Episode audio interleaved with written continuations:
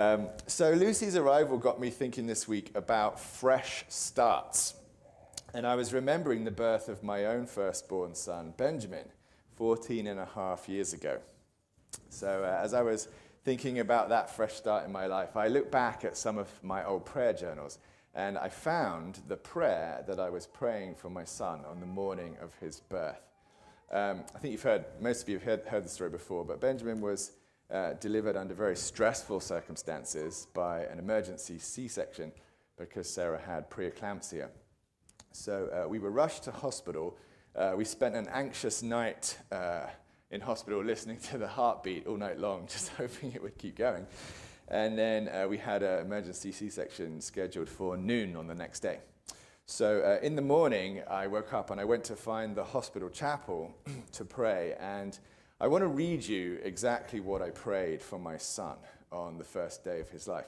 And this isn't to toot my own horn at all, um, but it's to share with you that feeling of a fresh start. And it's also uh, to give thanks for the goodness of God in the years since.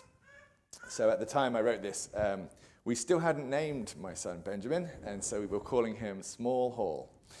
Um, and uh, I wrote Small Hall's birthday a date that, Lord willing, we will mark and remember for the rest of our lives. Lord, thank you for this incredible day. Thank you for trusting us with this great task. Please prepare us now in body and soul for this new chapter. Father, we come to the last fleeting hours before we start messing up parenthood. Failure is inevitable.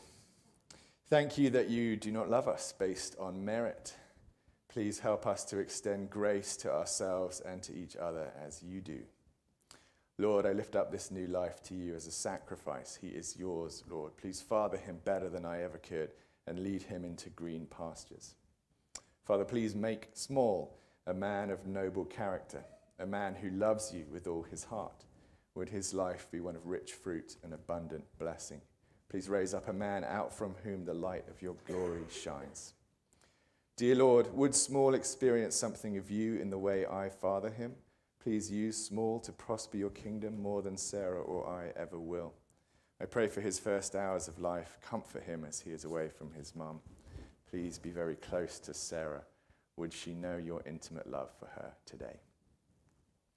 And then I turned in my reading plan to Isaiah chapter 32. And the words that came to me that day from that chapter were The noble man makes noble plans, and by noble deeds he stands. So, from this distance, I can now see, thanks be to God, just how much of that prayer was answered, how much of it has already come true. Um, but as I was reading it back, I realized that the part that's most certainly true is that I began messing up parenthood on that very day.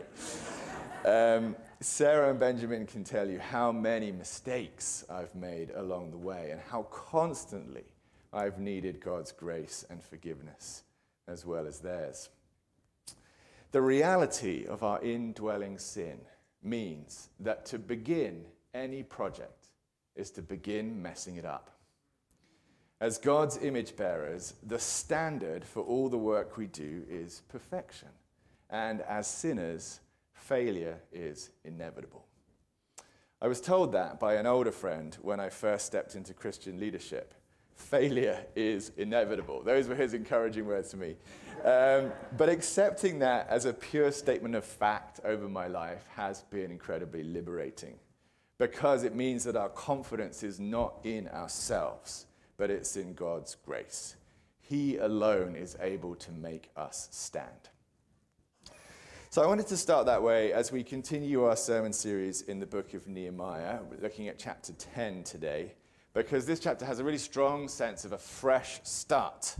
Um, so you can open up now to um, Nehemiah 10. It's page 406 of the uh, church Bibles. And in this chapter, the exiles have returned to the land. They've rebuilt Jerusalem, both the temple and the walls. And here in verse 29 of chapter 10, they enter into a curse and an oath to walk in God's law. So, this is a fresh start for the children of Abraham. It's a complete do over. And I want to notice first that they set off in a very different direction from the one they were walking in before, and it's a much better direction. So there has first been real and lasting change in these people. But second, I want to notice that the new direction is not entirely without its own problems. There are some mistakes right off the bat, and we're going to explore those later on. But first, let's celebrate the progress that's been made by these ancient saints in Nehemiah 10. As we remember the book of Nehemiah, we remember that up to this point they've been prayerful, they've been obedient to God and responsive to their leaders, they've been brave in the face of fierce opposition, they've worked very hard, they've sought after God, and they've shown stamina for hearing and obeying His word. They've taken care of their own poor, and they've joined together in the most passionate and beautiful repentance. That's what we've seen them doing in the first nine chapters. And all of this is so much better than the example that was been set by God's people in the books of Judges and Kings. So these people here in Nehemiah seem determined to learn from their past mistakes. I want to really zoom in on the middle of the chapter, verses 28 through 31. Um, and we're going to really spend all our time in the, in the passage in these verses in the middle. And I want to notice in these, uh, in these verses that there are five parts of the oath that they make that are now in direct obedience to God's law and in direct contrast to what the people were doing before the exile. So let's start with the one that's in verse 28. Um, and it describes the people in verse 28 as those who have separated themselves from the peoples of the lands to the law of God. Now, I don't know if that means very much to you, um, but this idea of separateness is incredibly important in the law of God. So uh, it comes straight out of God's law in Leviticus chapter 20. Now we're going to look at this carefully. So if, you, if you're a visual person, you might want to turn back with me to Leviticus chapter 20 and see this for yourself. Keep your finger in Nehemiah 10, but look back at Leviticus 20. It's page 99 of the Bibles. Um, and look at Leviticus 20, verse 22. God said, I'll give you a little bit of time to find it. Okay, a lot of you attending. Good. Uh, God said, Leviticus 20, verse 22, You shall therefore keep all my statutes and all my rules and do them, that the land where I am bringing you to live may not vomit you out. And you shall not walk in the customs of the nations that I am driving out before you, for they did all these things, and therefore I detested them. But I have said to you, You shall inherit their land, and I will give it to you to possess, a land flowing with milk and honey. I am the Lord your God, who has separated you from the peoples. You shall therefore separate the clean beast from the unclean, and the unclean bird from the clean. You shall not make yourselves detestable by beast or by bird or by anything with which the ground crawls, which I have set apart for you to hold unclean. You shall be holy to me, for I, the Lord, am holy and have separated you from the peoples that you should be mine. It's such an important passage. It's such an important idea in the Old Testament. And Peter repeats it in the New Testament, saying, You shall be holy, for I am holy. Um, it's, a, it's a word that's directly repeated to the New Testament church. But listen to all the ideas that Leviticus 20 joins together. It says that belonging to God means being separate from the nations. Belonging to God means being holy to God, being set apart for the Lord. And this really is what we mean by a saint. It's someone who's sanctified or set apart for God. So in Nehemiah 10, this word separated is very, very important. Now, if we, if we think about Leviticus 20, it, it says that in their case, the alternative, in the Old Testament situation, the alternative to being holy and separate to God is that they're going to lose the land altogether. The land will vomit you out. And that, of course, is exactly what had just happened in the exile. The people had not been holy or separate, and the land had vomited them out. So now they were back in the land again, and Leviticus 20 was ringing in their ears and they were determined to be separate from the nations this time and holy to the Lord their God. So that was their first commitment, and it was such an important one. All right, come back to Nehemiah 10. Hopefully, you kept a finger in it. And look at verse 30, which is where we find their second commitment. The people said, We will not give our daughters to the peoples of the land or take their daughters for our sons. And this comes straight from Deuteronomy 7, verses 3 and 4. If you're taking notes or if you want to flip to it, that's page 152, Deuteronomy 7. So Deuteronomy 7, verse 3 says, You shall not intermarry with the nations, giving your daughters to their sons or taking their daughters for your sons. For they would turn away your sons from following me to serve other gods. Then the anger of the Lord would be kindled against you, and he would destroy you quickly. Right, that's Deuteronomy 7, verse 3. So notice that the people in Nehemiah 10 are directly quoting from Deuteronomy when they make this command um, to not give our daughters uh, to the people of the land or take their daughters for our sons. And again, this is something that the people before them, before the exile, were doing. They were intermarrying with the nations, and because of that, they fell prey to idolatry. And again, the consequence of that was exile. So we can see a direct correlation between what they're promising and the exile that's just happened. Back in Nehemiah, the third commitment is in verse 31. They say, If the peoples of the land bring in goods or any grain on the Sabbath day to sell, we will not buy from them on the Sabbath or any holy day. And we don't need to turn to this one in the law because there are so many places that talk about the Sabbath in the law. One good example, if you're taking notes, is Exodus 31, verses 12 through 17. You can look at how important the Sabbath was to the people of Israel. It turns out that Sabbath keeping was to God an essential mark of their belonging to Him of their separateness from the nations. In the law, breaking the Sabbath was punishable by death. So, as this people sought to be holy, a recommitment to the Sabbath made all the sense in the world. But even more important was the fourth commitment they make in Nehemiah 10, which was to the sabbatical year. Verse 31 says, We will forego the crops of the seventh year. This one's from Exodus 23, verses 10 and 11. The law said, For six years you shall sow your land and gather in its yield, but the seventh year you shall let it rest and lie fallow, that the poor of your people may eat. That's Exodus 23, verses 10 and 11. And I want you to notice that there was a purpose to this law of the Sabbath year. It was for the sake of the poor, for the benefit of the poor. But throughout the time of the kings, the people of Israel had neglected this law and we know that because of what it says in 2 Chronicles 36, verse 20. It says, Nebuchadnezzar took into exile in Babylon those who had escaped from the sword to fulfill the word of the Lord by the mouth of Jeremiah until the land had enjoyed its Sabbaths. All the days that it lay desolate, it kept Sabbath to fulfill 70 years. All right? It's amazing. This passage says that the very length of the exile to the year was determined by the number of Sabbath years that had been lost by the people's former disobedience. God had counted them. He had stored them up, and God would have things His own way. He would have the Sabbath year the way He wanted it. And if the people would not keep the Sabbath year by choice, then they would keep them all at once in exile. So, of course, this was now a vital change, of course, for the people in Nehemiah 10. If they're back in the land, they've got to now keep the Sabbath years. And finally, their fifth commitment is to the exaction of every debt.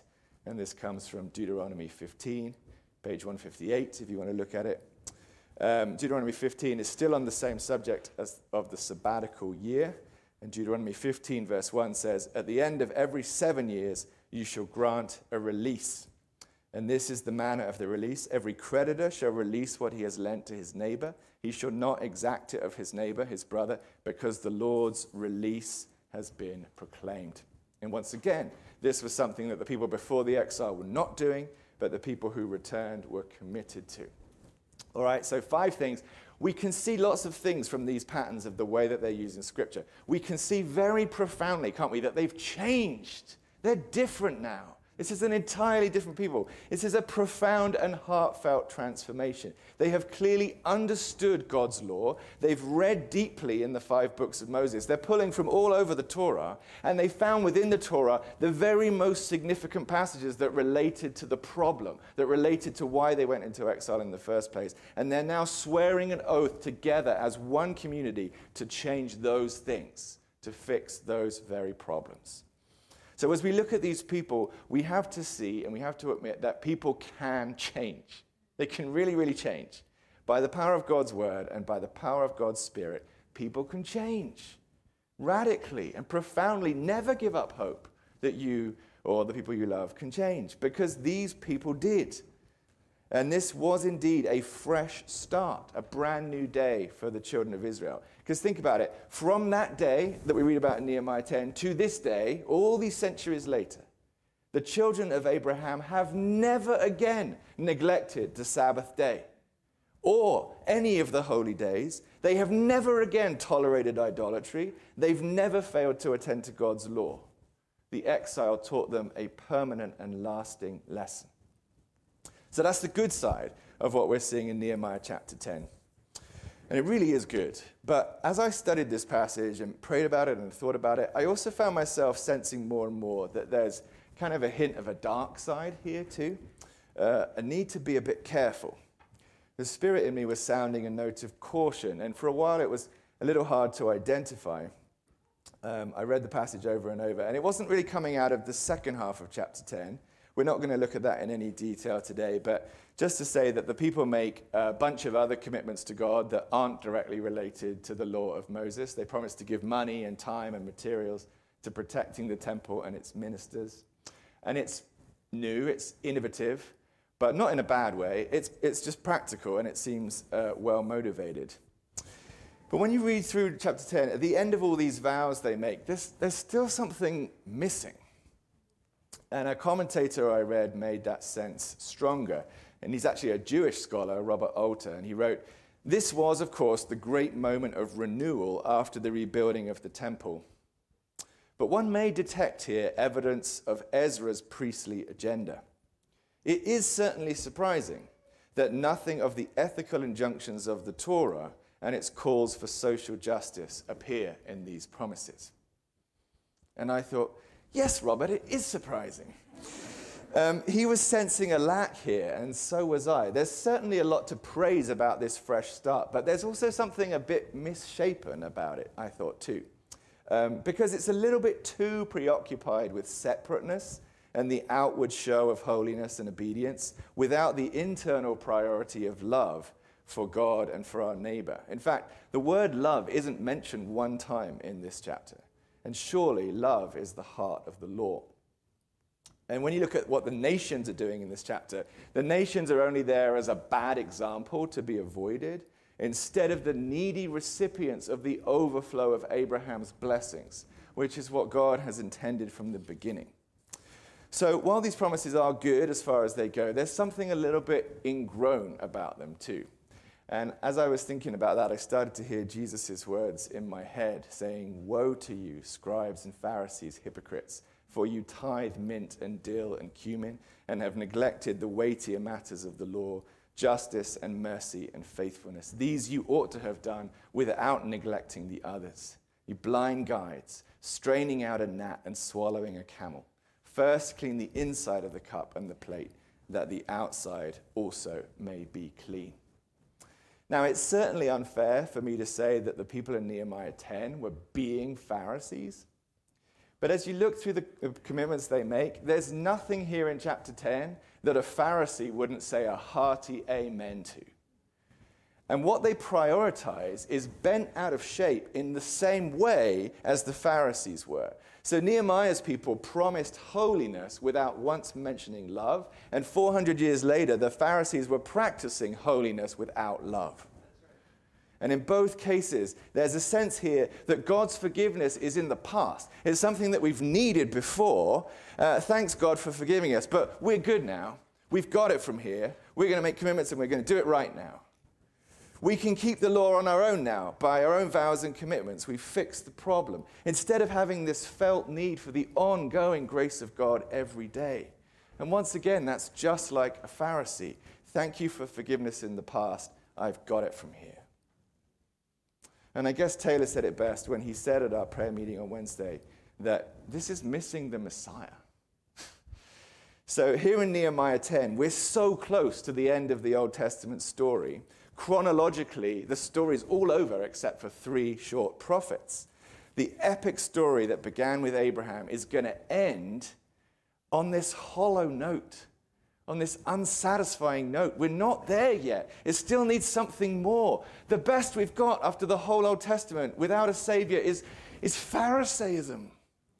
We still haven't learned the most excellent way of love. So, as we study Nehemiah 10, I really wanted us to also hear 1 Corinthians 13 this morning to round out our picture of what following God looks like.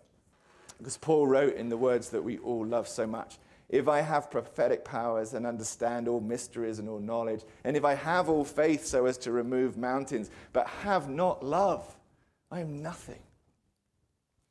So, if it were true that all the vows in Nehemiah 10 were made without love, then as good as they are, they're nothing, because love is the heart of the law. And Paul discovered that the main thing the Lord did was to teach people how bankrupt we are in ourselves, how impossible it is for us to fix ourselves or save ourselves or fix our own problems. And instead, we need a Savior. Jesus, our Messiah, has come to rescue us from Pharisaism by teaching us the much more excellent way of love.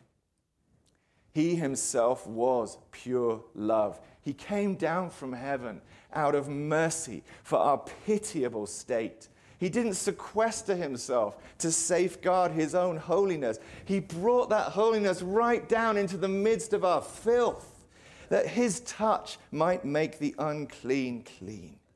And he wasn't obsessed with how the temple was organized. He walked into the temple to be the lamb to take the role of sacrificial lamb, to make a sacrifice of purest love and take away the sins of the world, to show us the overwhelming love of God and also to pour that same love into our own hearts. So as I came to the end of Nehemiah 10, I just, I just felt like the message of this chapter is the same as every chapter in the Bible, which is that we need a Savior then nothing else is going to do it. No amount of obedience or law keeping is going to do it. Any number of fresh starts. And praise the Lord that we get as many fresh starts as we want or need in this life. But the standard that He's calling for is perfect love. And we're going to fail. Failure is inevitable without the grace of God and the power of His Holy Spirit. So, in ourselves, to begin any project is to begin messing it up. But thanks be to God that He does not love us based on merit. We rely on His grace continually, every single day. So on this All Saints' Day, as we do also seek to set ourselves apart for the Word of God as saints of God, let it be first and foremost His word of love. To receive God's love, to love Him in return, and to extend His grace to ourselves and to each other every single day. Amen.